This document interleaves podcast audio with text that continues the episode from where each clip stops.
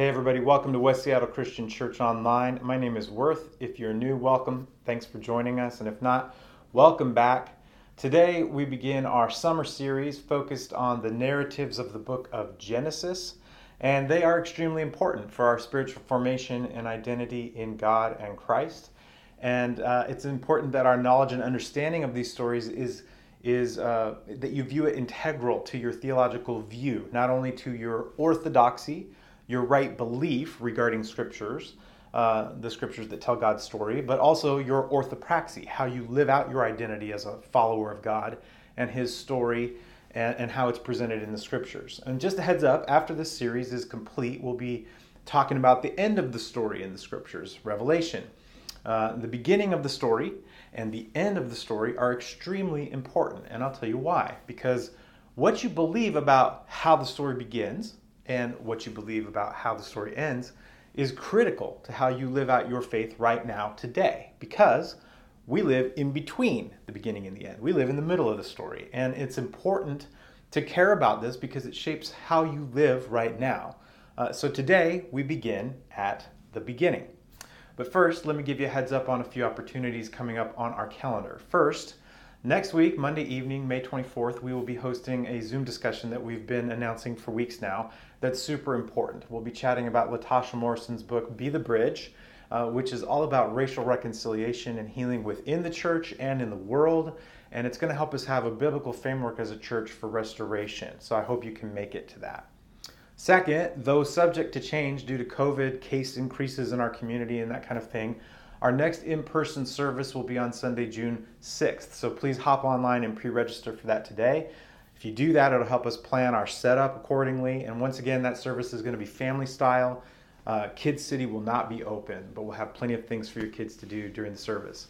Following that service at 11:30 a.m., uh, we'll have an in-person in-person newcomers hangout that'll be socially distanced right in the worship center where you get to hear all about who we are and what we're about as a church. So if you're new with us, you're viewing us, you're hanging with us online on Facebook, on YouTube, on our app, anywhere else, and you haven't, and you're in town and you haven't been yet, I encourage you to come that day and uh, meet with us in person. And there's a sign up on on our website as well for that. So please do sign up so we can plan accordingly, and we will see you then.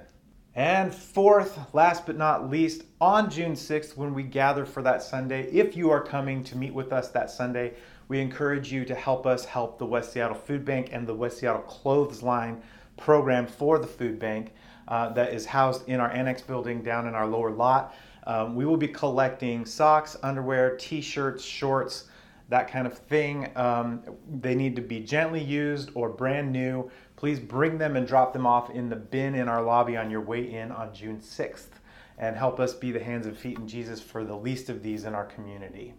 All right, so we're going to begin at the beginning, like I said, and in just a few minutes we'll get to all the actual scriptures, but we need to handle some of the kind of technical background stuff first, especially in this first teaching in this series. Followers of Jesus believe the Word of God, the Bible, is inspired. And the Bible uses this term inspired or God breathed, means breathed of God. We get this term from 2 Timothy 3 16 through 17, which says, all scripture is God breathed and useful for teaching, rebuking, correcting, and training in righteousness, so that the servant of God may be thoroughly equipped, thoroughly equipped for every good work.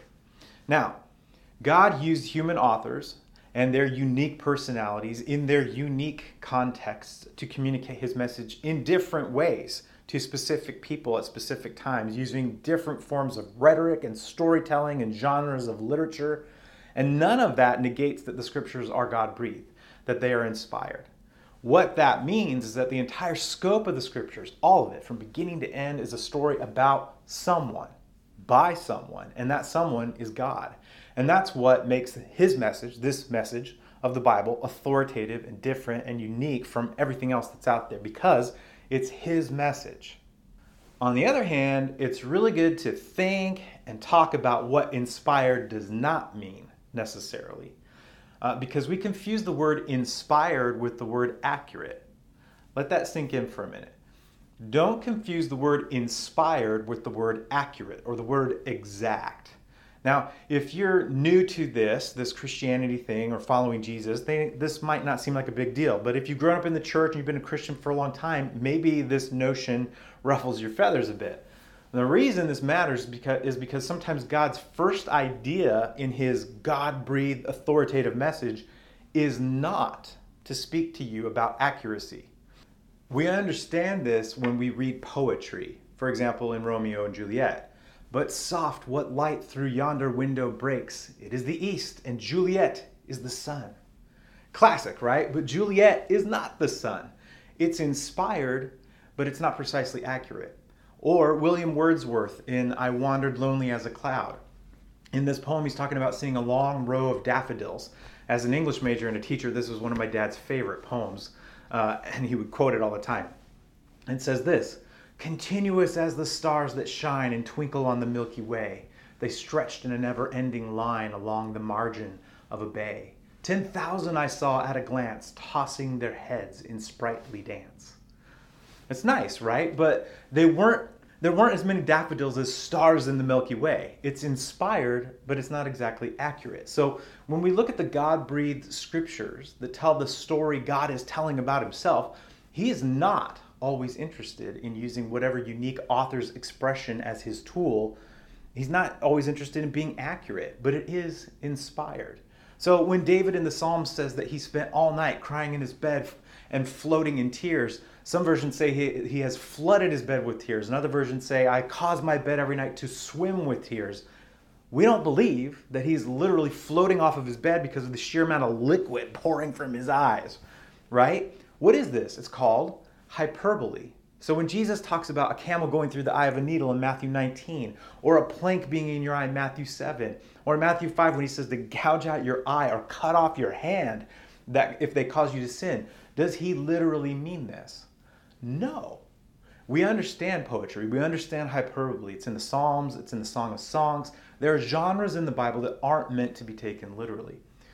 You can't take the scriptures and make them fit every single situation in life just like Legos. You just can't create systematic theology, which is trying to make sure the Bible is exactly and precisely consistent in each and every situation uh, throughout all time for every single human being. You can't make systematic theology out of the Psalms or the Proverbs or even the book of Acts, uh, like completely. Because why? Because God is creative and He's artistic and genre matters. And the scriptures can be inspired, infallible, inerrant without being precisely accurate. Words like infallible and inerrant are, are really good. Infallible means that the scriptures are authoritative, and inerrancy means that the scriptures are without error. And we can affirm those things as true, but they're not always useful. And here's what I mean by that. How, in those examples I just gave, how do certain biblical passages work themselves out in your life as infallible and inspired and inerrant? Scriptures like uh, um, like the story of maybe you've never heard this one before in Judges 3, like the story of Ehud killing King Eglon while he was on the toilet. King Eglon was so fat that when Ehud came to assassinate him and buried his sword in his stomach, that the folds of fat closed over the sword so you couldn't even see it anymore. Side note, I'm pretty sure that's where George Martin got the idea for Tywin being murdered by Tyrion in the Games of Thrones, in the Game of Thrones. But here's another example. How in the world does anything and everything in Leviticus and Numbers work when it comes to the terms infallible and inerrant? I don't know. Here's what I'm getting at they don't really work.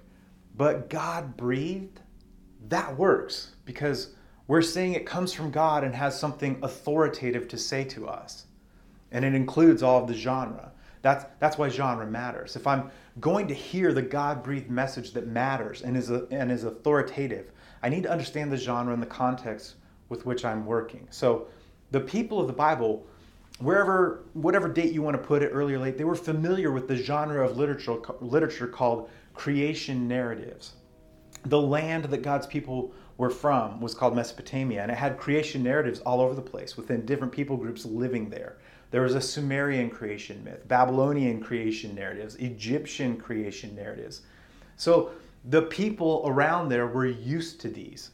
And one of the most prominent ideas in all of the creation narratives was that there was multiple gods, a pantheon of gods, and they those gods were really mad. They had anger issues. And from their conflict, from their anger, the world and everything in it was created. But then along comes a different creation narrative that has a God that speaks things into creation, that says something different than those other stories. And it changed people's whole perspective. In other words, we thought the world was this way. But this this creation narrative about this God says it's not, it's different. This creator God is telling me it's good, and beautiful, and ordered, and wonderful, and life-giving. And this, this God wants us to be a part of it with him. Not only to be a part of it, but to, to partner with him in stewarding everything in this creation. And that changes everything. So, let's now jump into the scriptures and see what this means for us with that background. We'll start in the beginning. In the beginning, this is from Genesis 1. In the beginning, God created, the word created is bara, the heavens and the earth. Now the earth was formless and empty. Darkness was over the surface of the deep, and the Spirit, the Ruah of God, was hovering, Meriphet, over the waters. So, right from the beginning, there's this watery chaos that where God is hovering over it, and, and it says God created everything out of nothing. Now, many scholars have pointed out that we see this kind of threeness here in the opening stanza of this creative narrative poem, this creation poem. God is creator, he baras the heavens and the earth. God is spirit, this ruach meripes, merifetz. God is God who also speaks. He is the word. And when he speaks, things happen. So, God, the creator, he speaks and things happen. It's not out of chaos and fighting and anger uh, and madness. He just speaks. And then it says, God said, Let there be light. And there was light. And God saw that the light was good. And God separated the light from the darkness. God called the light day, and the darkness he called night. And there was evening and there was morning the first day. And God said, Let there be an expanse in the midst of the waters. And let it separate the waters from the waters. And God made the expanse and separated the waters that were under the expanse from the waters that were above the expanse. And it was so. And God, God called the expanse heaven and there was evening, and there was morning, the second day. Verse 9 And God said, Let the waters under the heavens be gathered together into one place. And what we see here is that dry land appears. And he calls the dry land earth, and he calls the waters oceans or seas. And at the end, what I want you to see is that God said, He looks at it and says, God saw that it was good. And God said, Let the earth sprout vegetation, planting yielding seeds, plants yielding seeds and fruit trees bearing fruit in which is in their seed, which is according to its kind on the earth. And it was so. The earth brought forth vegetation, plants yielding seed according to their own kinds, and trees bearing fruit in which is their seed, each according to its kind. And God saw that it was good. And there was evening and there was morning the third day. And God said, Let there be lights in the expanse of the heavens to separate the day from the night. And let them be for signs and for seasons and for days and years and let them be lights in the expanse of the heavens to give light upon the earth. And it was so. And God made the two great lights the greater light to rule the day, and the lesser light to rule the night, and the stars. And God set them in the expanse of the heavens to give light on the earth, to rule over the day and over the night, and to separate the light from the darkness. And God saw that it was good. And there was evening, and there was morning, the fourth day. And then God said, Let the waters swarm with swarms of living creatures, and let birds fly above the earth across the expanse of the heavens. So God created the great sea creatures, and every living creature that moves, with which the waters swarm according to their kinds, and every winged bird according to its kind. And God saw that it was good. God blessed them, saying, Be fruitful, multiply, fill the waters and the seas, and let birds multiply on the earth. And there was evening, and there was morning, the fifth day. And God said, let the earth bring forth living creatures according to their kinds, livestock and creeping things, and beasts of the earth according to their kinds. And it was so. And God made the beasts of the earth according to their kinds, and the livestock according to their kinds, and everything that creeps on the ground according to its kind. And God saw that it was good. Then God said, Let us make man in our image, after our likeness and let them have dominion over the fish of the sea, and over the birds of the heavens, and over the livestock, and over all the earth, and over every creeping thing that creeps on the earth. So God created man in his own image. In the image of God, he created him, male and female. He created them. And God blessed them.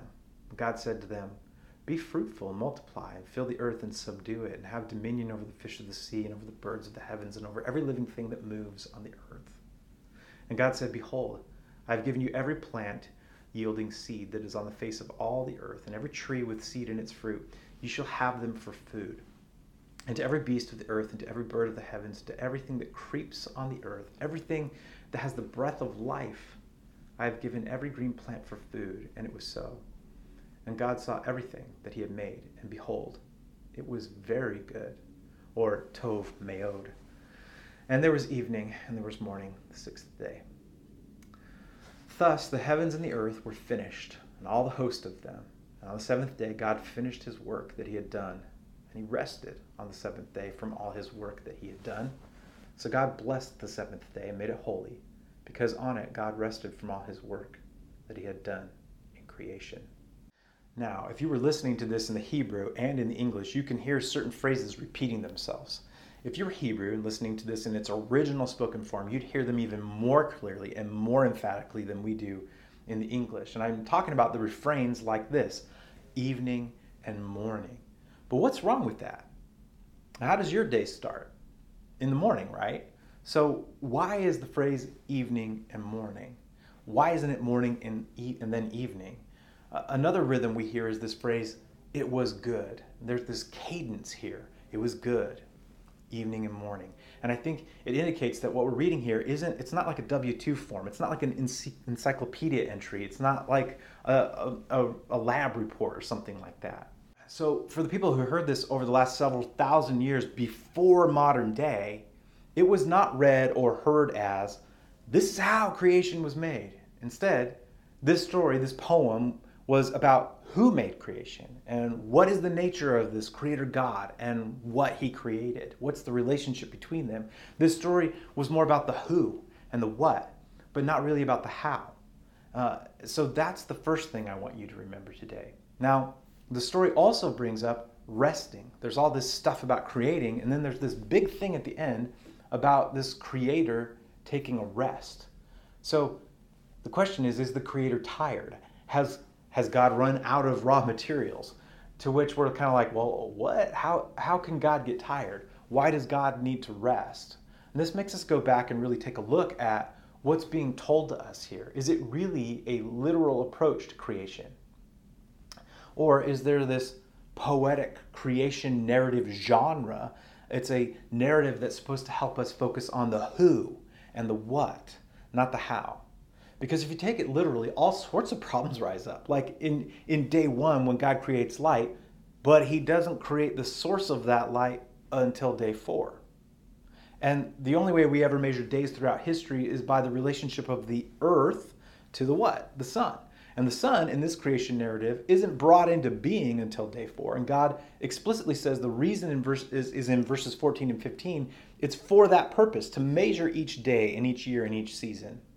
And, and all of that raises the question that kind of really fry your brain, which is how do we even know the first three days are even days if he hasn't invented that until day four? My point here is that this story isn't what you probably thought it was about or what maybe you've been told it's about. It's, it's not about that. And as we start to look even closer, you'll discover that there's all kinds of rhythms here. Earlier, I mentioned this threeness that we see in the poem the bara, the ruah, and the word. So when we look deeper, we see that there are other threes. During the first three days of creation, God separates different things. He actually, actually, he's not creating anything. He's just separating in those first three days. He separates light from darkness, waters above from waters below, land from sea. And in the next three days, what you see is that God, the things that he separated, that he's just separated, he fills them up. So there's all these three patterns in the story, but then there are, are seven days in the story as well. And what's really interesting is that if you go even deeper, you'll find patterns of seven. And I want you to hang with me here as we pull this apart so that we can put it back together and come to some implications in the first few uh, lessons in this series. First, there are seven days of creation, but the phrase, it was so, it also appears seven times in this poem. And so does the phrase, and God saw. The first stanza of the poem has seven Hebrew words in it.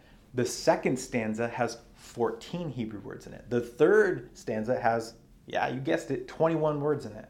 The word God and the word earth both appear 35 times in this creation narrative, which is 7 times 5. So there are patterns of 3 and then there are patterns of 7. And if you're a good Hebrew student and you catch on to the 3 and the 7, then you're going to ask, well, if I have a 3 and a 7, I wonder if there's any patterns of 10. Seriously, yes, this is in here. The phrases according to their kinds and to make, they both appear 10 times. The phrase and God said appears 10 times. Three of those times the phrase refers to people, and seven of those times the phrase refers to creatures. So the phrase let there be also appears 10 times, three times in reference to things of heaven, and seven times in reference to things of earth. And what's the point? Instead of just all this kind of number information, what's the point? Well, the point is this this account, this story, it's a poetic creation narrative. It is an Eastern narrative, which means the underlying framework is all about learning truth through discovery. It is not about this deductive reasoning encapsulated in three points that break down the answer into a nice little neat nutshell, like we do in these spiritual TED Talks we call sermons, like A plus B plus C equals D. Uh, an Eastern teacher will bury the truth of the story deep in it for those who will do the work to find it. And in this story, we have all these indications that are helping us to do that work, to find the deeper truths in the story. That's what all these repetitive, re- repetitive phrases and numbers are about. And that's what we that's what we should be seeking, this deeper truth. And so, if you go back to what I said about separating and then filling, it's not just that, but it's about separating and filling in corresponding order even. So, for instance, the sun and the moon and the stars on days four, on day four, are actually related to the light and the darkness on day one. So you've got day one and day four connected. And the fish and the birds on day five, that's what's that's what goes in it, right? Fish and birds go in water and sky on day two. So day five and two are connected. And animals and humans on day six, well, they go in on land in day three. So six and three are connected. And this is where we'll start winding it down for this teaching today, because I know this is getting heavy. But this is very interesting, this separating and this filling and how the verses correspond to each other they form a literary structure uh, that we find throughout the Bible called a chiasm, where two halves of something mirror each other. There's this parallelism here in some way, shape, or form. It's as if you had a piece of paper that you folded in half, and on each side there are parallels that match up and mirror each other. Genesis 1 has these structures that you can see, and they are actually very much in the New Testament as well. And in their simplest form, they just take it what's called an ABBA form or an ABCCBA form, like saying 1, 2, 3, 3, 2, 1. Um, or like saying peanut, almond, pistachio, pistachio, almond, peanut. Okay? However you want to say it, it's just a matching form with parallelism. Okay? And it's really easy to see that in the first six days, and then we get to the tail end of day six, you see this parallelism, but the, at the end of day six, you have this creation of man, which doesn't correspond to something earlier in the A, B, B, A structure of the poem. It's like that creation of man is like this big fat literary wart that sticks out in the story. It doesn't match up to anything. And if you're an Easterner, you're going to hear all this as an original hearer of this story. You would notice the lack of parallelism at the end, and you would immediately say, This story has to be between this mankind, humanity, and the relationship this humanity has to whatever the treasure is in the middle of the chiasm. Because that chiasm, the, the, the, parallel parts of it, they fold in half and there's a center, there's a middle. The thing in the middle, there's always a treasure at the middle of the chiasm.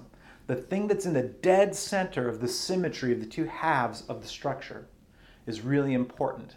And they would have heard this and said, okay, humanity has to be connected to that. So here's the deal you can literally count the words in this poetic creation narrative, and you can find the one that's in the dead center. And the center is the word moad. Some texts have the word for this as seasons in the English. I like the way the new NIV translation puts it. I think it's more proper as sacred times.